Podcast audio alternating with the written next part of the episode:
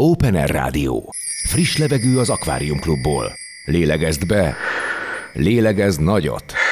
Most múlik pontosan, engedem, hadd menjen. Brácsa. Szaladjon kifelé, A magyar népzene és világzene legjobb előadói, nagyöregjei és fiatal muzsikusai mesélnek és zenélnek Balog Tibor vendégeként. Ez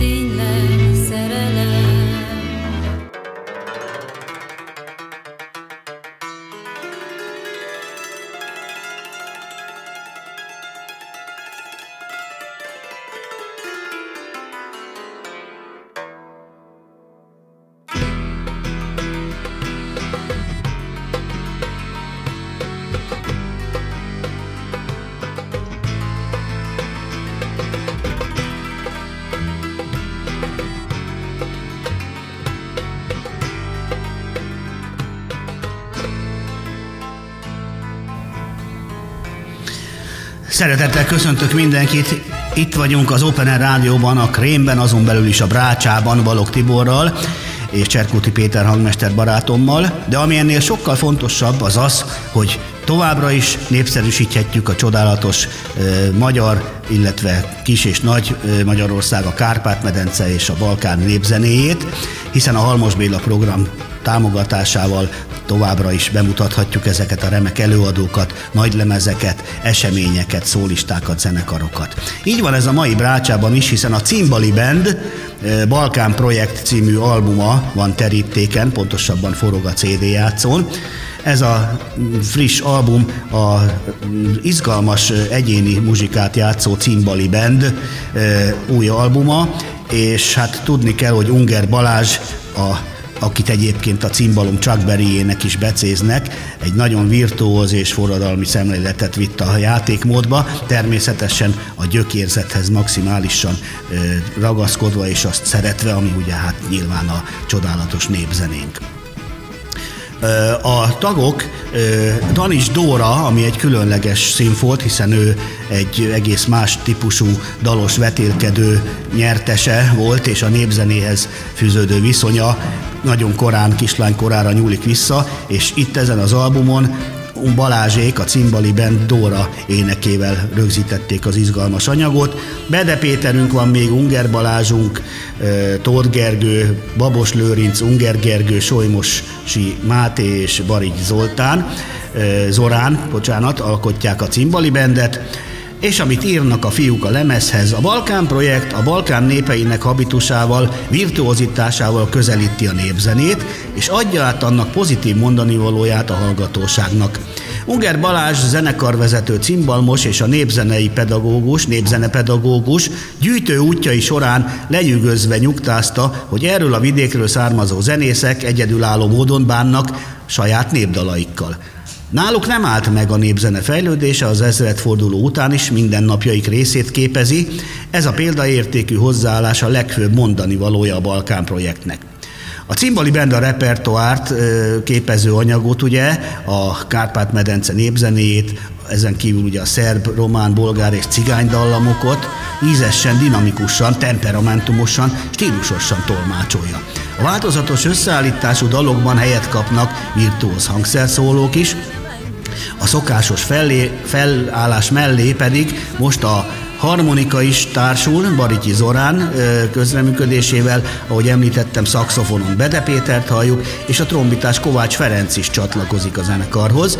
A muzsika egyébként ugye a szólista, amit ahogy említettem a Brácsa elején, Danis Dóra énekesnő, ugye, aki ezt a zenei vetélkedőt megnyerte, és kiskora óta nagy kedvence a, a népzene, és szerencsésen összefutottak a cimbali bendel, és el is készült ez az album. Úgyhogy szeretettel ajánlom a lemezt, a Cimbali Band új albumát.